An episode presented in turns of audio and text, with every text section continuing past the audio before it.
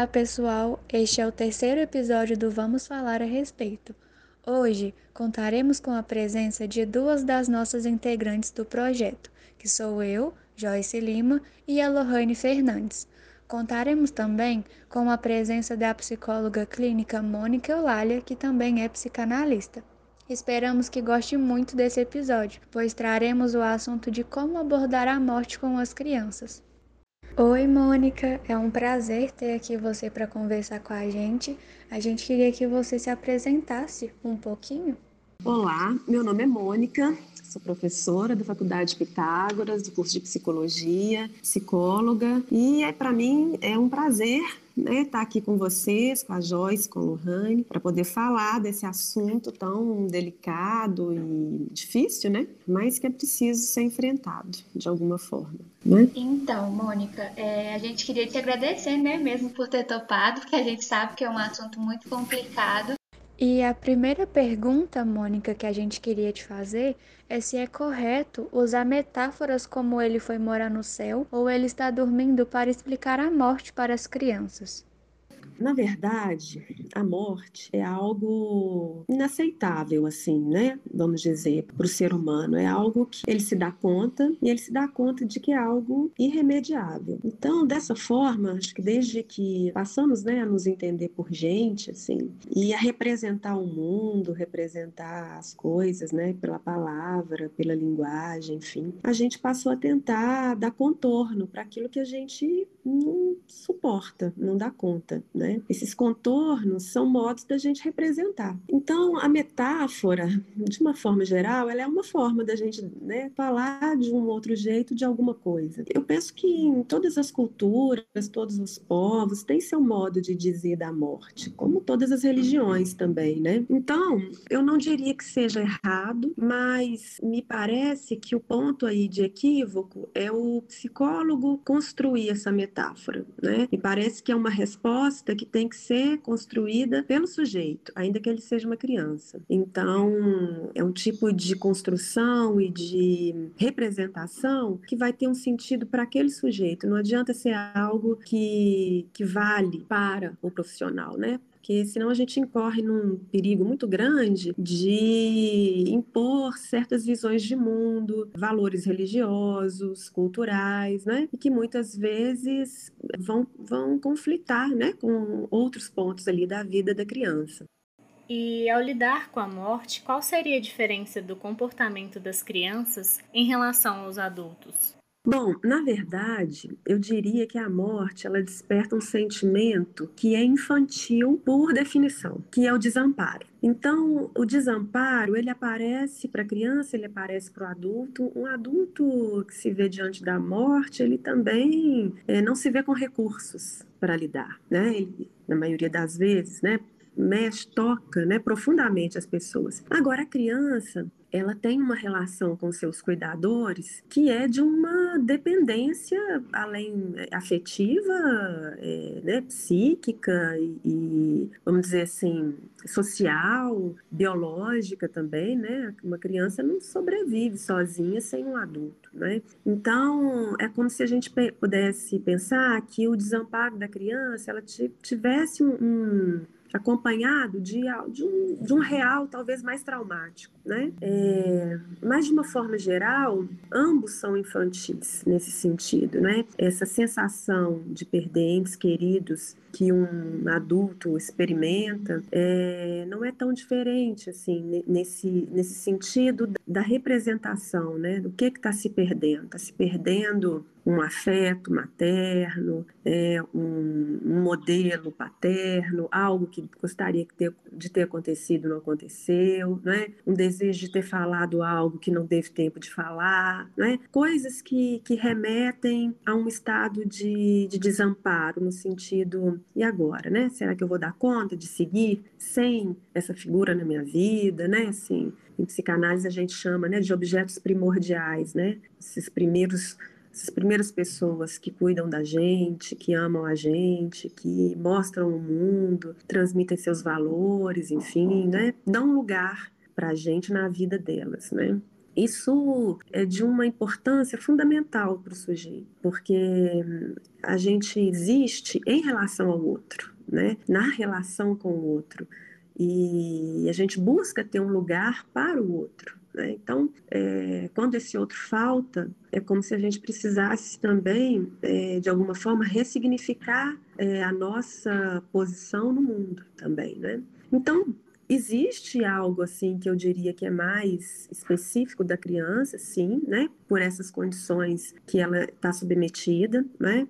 É, um adulto, bom, pelo menos teoricamente, viveria um luto e daria conta de seguir a vida, né? Sozinho ali. A criança ela precisa de apoio, né? Precisa de é, outras pessoas, outras, outro, outros contextos ali que façam às vezes substitu, possam substituir um pouco a função daquele que foi daquela pessoa que, que se perdeu, né, que foi perdida. Mas de uma forma geral, as crianças encontram respostas, né? Às vezes elas se ajeitam até melhor que os adultos em relação à morte. Né? É, a gente às vezes acha, né, tem uma certa superestima né, a capacidade das crianças de resolver certos conflitos, mas elas têm uma capacidade de produzir respostas, teorias para as coisas mais complicadas da vida, né? E elas acham algumas soluções. Mas é importante que elas tenham alguém, que elas tenham um apoio, que elas tenham alguém que pelo menos faça, às vezes, a função da pessoa que foi perdida.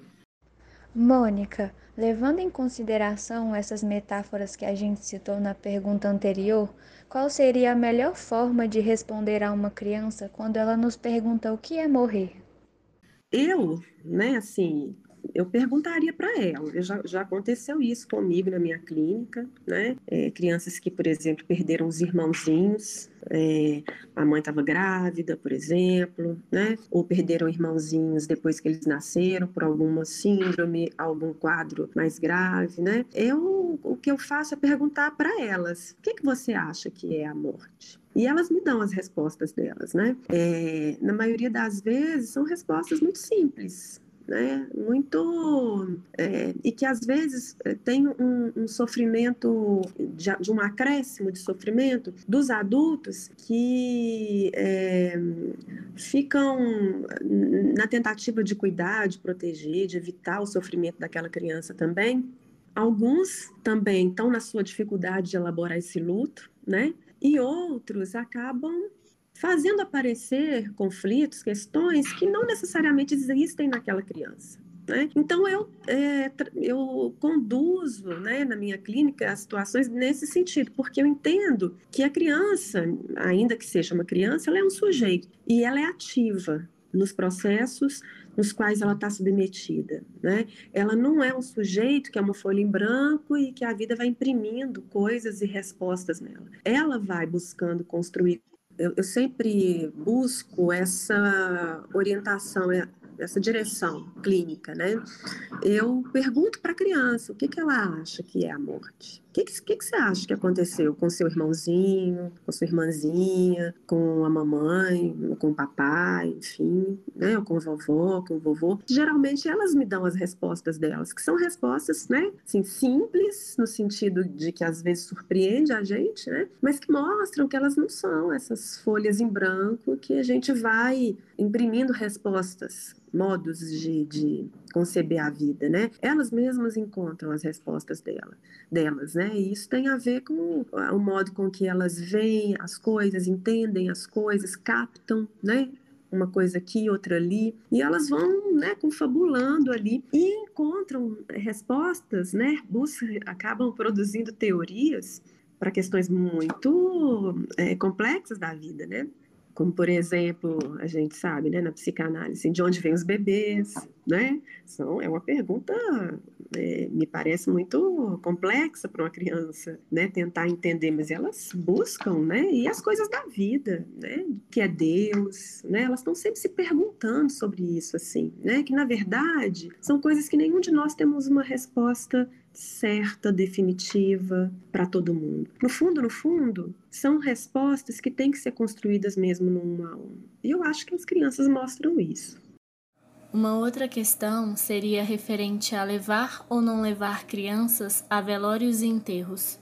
Eu entendo que isso tem muito a ver com circunstâncias específicas, né? Eu acho que em alguns momentos, não é, a princípio, não vejo isso como um problema. Eu acho que é um ritual um ritual que, que para nós é, é, é, muito importante, né? A gente vê isso agora nessa época da pandemia, como que tem sido sofrido para as famílias não poder vivenciar esse ritual de uma forma, é, receber os, os, amigos, né? É, estar com, com mais pessoas, né? Isso ajuda, né, a elaborar, a representar essa perda, né, de alguma maneira. Então, me parece que é algo importante para a gente, né, de um, de um ponto de vista geral, né? Mas pensando em, em, uma perspectiva mais específica, existem circunstâncias que podem ser ou não favoráveis a levar a criança, né? Então acho que isso vai depender muito do contexto, mas a, a princípio não me parece ser algo é, que deva ser evitado. Eu acho que o que a gente deve evitar é mentir para a criança, né? Por exemplo, é, tentar conduzir a situação assim, a mamãe não vai voltar mais, né? É, a gente não vai ver mais a vovó, né? E aí, por quê? Do nada, como assim, né? Isso, isso traumatiza, me parece, né? Isso é algo que, de fato, promove um questionamento para a criança no sentido de um desamparo, porque ela provavelmente vai construir uma resposta desamparadora para isso. É, é possível que ela entenda que que a pessoa não foi, não morreu, mas é que ela foi abandonada pela pessoa, né? Então a mentira me parece muito mais grave do que permitir que a criança é, vivencie essas situações, esses rituais e possa elaborar de forma mais clara, né? Mônica, com agora você explicando, realmente, né? Porque parece que fica como um ritual de despedida também. Isso pode contribuir, né? Para a criança compreender, tentar entender o que está acontecendo.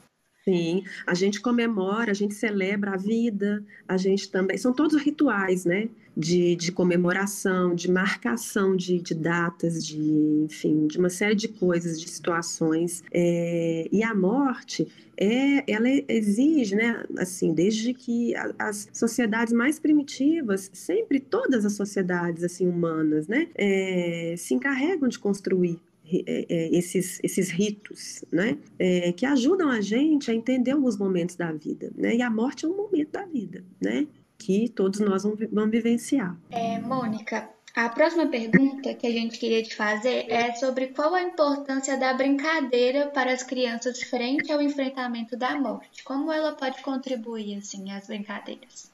As brincadeiras, como assim? Explica melhor a pergunta na clínica, por exemplo, como um recurso terapêutico? Sim, acho que mais uhum. por esse lado mesmo. Como que dentro da, uhum. da terapia, né, o brincar pode uhum. contribuir para esse processo? O brincar é uma forma, um recurso assim fantástico, né, que a, que a infância tem, né? A gente, quando a gente é criança, a gente brinca e quando a gente é adulta, a gente fantasia, né? Então, é uma forma da gente realmente elaborar da gente criar histórias, roteiros, nos quais a gente consegue dar uma, um certo sentido para as coisas, né? Ou pelo menos para elaborar. Muitas vezes a gente repete as mesmas brincadeiras porque tem alguma coisa ali que ainda não, não foi possível avançar, né? Então, eu preciso repetir até que uma elaboração seja possível de ser, de ser realizada, né? Que dê uma certa resposta para o sujeito, né? Então, é, agora, eu entendo que deve ser uma brincadeira espontânea, né? proposta, construída pela criança, não pelo, pelo profissional. É, não é algo que deva ser forçado, que a criança deva ser forçada a falar ou a representar. É algo que tem que, se, tem que surgir de uma forma natural, espontânea, e porque isso vai dizer é, muito dela estar tá pronta ou não para falar daquilo, né? Dela estar tá aberta ou não para poder dizer daquilo de alguma maneira. Às vezes elas, na brincadeira, elas dizem disso indiretamente, através de um personagem, enfim, né? Mas me parece que é uma forma bastante importante, né, de encontrar representação, é, algum tipo de resposta, né, para não só para a morte, mas para todas as questões, né, que a criança vivenciar. A gente está estudando sobre testes projetivos, aí uhum. com você falando também me veio, né? Porque pode ser uma forma da criança se projetar ali de alguma forma naquela brincadeira, pelo processo de um luto, alguma coisa difícil que aconteceu na vida dela e através daquilo ela pode se expressar ali, né, naquela brincadeira. Exatamente. É, tem algo ali que é, tem um movimento ativo, né? É, porque o brincar, por exemplo, é, enquanto uma expressão da fantasia, do inconsciente, né? É, ele se dá através de um roteiro que é, que é construído pela, pelo próprio sujeito, né? Pela própria criança. Então ali ela pode, ela pode, é, ela tem uma certa liberdade de dizer o que vai acontecer, não de dizer, mas de representar o que vai acontecer, de dirigir a cena, né?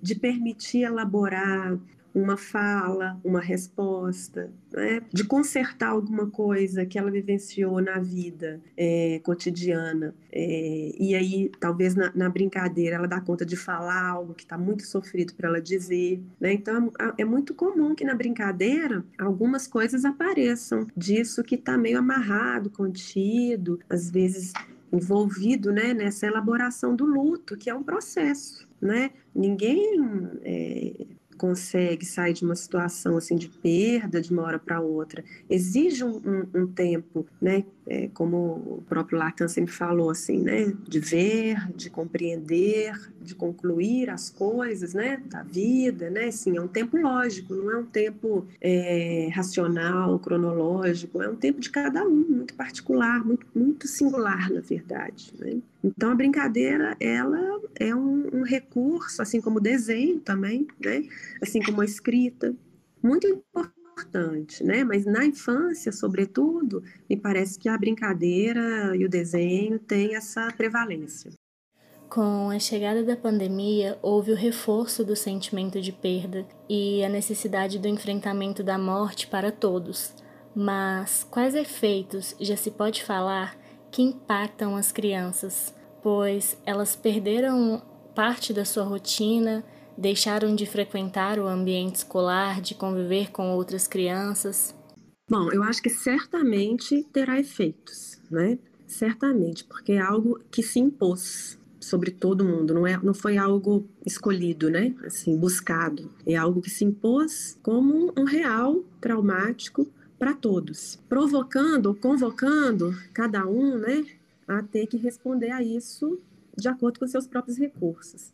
As crianças, elas, principalmente as menores, elas têm um, uma relação, né, com o adulto, assim, que é de muita confiança, né? Então o adulto fala: não pode sair de casa por causa do coronavírus, não pode ir para a escola por causa do coronavírus, né? Elas tendem a pegar isso de uma forma muito é, séria, né? E entender que não pode mesmo. Então, elas usam máscaras, elas atendem aos protocolos sanitários de uma forma muito mais rigorosa do que os adultos. Agora, as perdas para as crianças, assim, me parece que são inúmeras, né? A perda humana, né? A perda da, da vida, né? Quase todos os dias a gente tem notícia de alguém que morreu, alguém que a gente sabe, ou conhece, ou conheceu, enfim. Essa é incalculável. E tem também essas perdas que vocês é, colocaram aí, né? Essa perda da convivência com outros colegas, né? Do abraço, do ralar o joelho, né? Do cair, do levantar, é, do olho no olho da professora, né? Essas coisas que a gente sempre achou que eram naturais, né? Da vida e a gente percebe como que é, a vida não tem nenhuma garantia, né? A gente não tem controle de nada. Então, eu entendo que certamente os efeitos virão. Talvez, acho que hoje a gente já consegue ver, assim, é, muitos quadros de ansiedade nas crianças, né? Principalmente na relação com o saber, com a escola os adolescentes também, né, sofrendo muito com essas questões, cada um à sua maneira também. É, mas de uma forma geral, eu acho que a gente vai recolher efeitos assim maiores, maiores, não necessariamente maiores, mas assim, a gente vai poder compreender melhor o que os efeitos disso tudo para essa geração, né? Quando isso tudo passar, né? Acho que a gente vai poder entender é, o que, que ocorreu, né? Em psicanálise a gente sempre tem isso, assim, a gente nunca sabe o efeito que vai surgir, né? A gente precisa esperar para saber, né? A gente não antecipa o efeito, a gente aguarda para poder entender, né? E eu acho que é um pouco isso também. A gente pode é, até pensar que, que algumas coisas vão acontecer, enfim, mas na verdade é algo que a gente só vai saber mesmo daqui a um tempo, né? Para ver os, os efeitos que isso teve para essa geração, né? De crianças e eu acho que também de adolescentes. Mônica, a gente queria te fazer uma pergunta que a gente não sabe se talvez você vai saber responder, mas é algo que surgiu assim de curiosidade para a gente. Você uhum. acha que a criança ter animais de estimação e a morte desses animais de estimação para ela, para o sentido para a criança, você acha que contribui para ela assimilar o luto de as outras pessoas que vão vir a falecer durante a vida dela? Você acha que a morte desses animais ajuda em algo ou não? Eu, assim, né, obviamente, né, não é ter um animal para ele morrer e, né, ela ter essa, essa experiência, né? Mas, é, eventualmente, se ela tem um animalzinho e ela passa por essa experiência, geralmente é uma experiência extremamente é, dolorosa para a criança, né? Uma experiência de morte mesmo, de perda, né? Extremamente dolorosa. Então, sim, de alguma forma, né? Tudo que é vivo morre, né? Todo ser vivo morre, né? Então as plantas, os bichos, né? De alguma forma, tudo isso é, são recursos que vão sendo é, vivenciados e de alguma maneira eu penso que podem sim, né? Ajudar a criança a entender isso. Elas fazem muitas teorias sobre isso. Isso tem muito a ver também com a religião que a criança cresceu, né? Assim, dos pais também, né? O lugar do, dos animais, das plantas, né? Os pais também têm relação à morte, né? Enfim. Então, eu, eu entendo que pode, pode ajudar, sim, né? Porque ajuda a representar né, essa perda. E é uma perda de uma. É, os animaizinhos geralmente são assim muito queridos pelas crianças e elas sofrem muito quando ocorrem essas perdas, né? É comum que a criança sinta culpa ou raiva por si mesma ou pela pessoa que morre? Isso tem muito a ver com o contexto, né, da perda, da relação da criança com a pessoa. Dependendo da situação, ela pode fazer essa associação, né? Mas isso depende muito da, da, da questão que estava colocada ali, né? É, às vezes existem situações trágicas, né? Que, por exemplo, é, era para a criança estar tá num lugar, naquele lugar e estava outra pessoa, né? Enfim, ela, ela morreu porque ela foi comprar uma coisa para mim, porque ela foi fazer alguma coisa para mim, né? Então depende muito desse contexto. Isso pode acontecer e se acontece é bem complicado, né? Acho que é uma situação bem complexa, agrava ainda mais, né? A situação, porque o sentimento de culpa, né, para a gente, a gente vai ter que ver assim, né, que idade dessa criança, mas de uma forma geral, a culpa é algo muito massacrante, né, do sujeito, assim, mesmo ele sendo uma criança. Então é possível, mas não é algo que, né, que a gente pode dizer que é que é que é comum, né? Eu acho que isso vai depender muito do contexto, da relação, enfim, da criança com, com quem ela perdeu. A gente pode concluir então que falar sobre a morte é algo construído entre os pais e a criança, entre a família e a criança, então.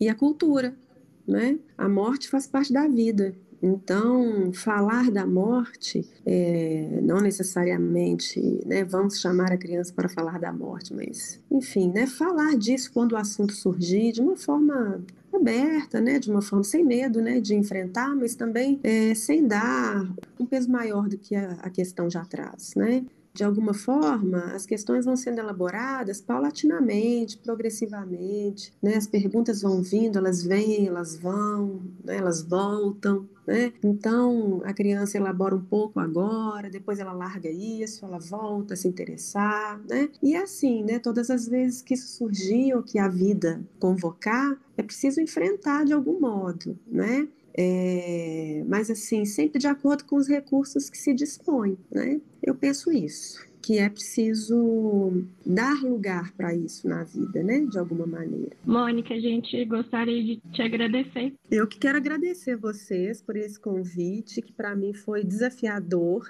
né? Acho que é um assunto delicado, é difícil de ser tratado, né? Espero, né? Assim, para mim foi um bate-papo, né? Bom, uma conversa com vocês, poder reencontrá-las também, né? E, enfim, eu acho que é algo que todos nós precisamos elaborar, né? Sempre convoca a gente a elaborar, né? Essa questão da morte. Então é importante falar disso, trazendo uma certa leveza, né? Para o tema. Então é isso. Eu que agradeço vocês viu? Muito obrigada, Mônica. É sempre bom poder conversar com você, que a gente sabe que você sempre tem muito a oferecer para a gente. Então, muito obrigada mesmo por ter topado conversar sobre isso, porque a gente realmente sabe, né? Porque é um assunto complicado para todo mundo, mas que a gente quis trazer para tentar trazer uma, é, uma maior leveza, né? Nesse momento, principalmente que a gente está vivendo. Muito obrigada, meninas. Um beijo para todos e sucesso nos futuros podcasts. Beijo.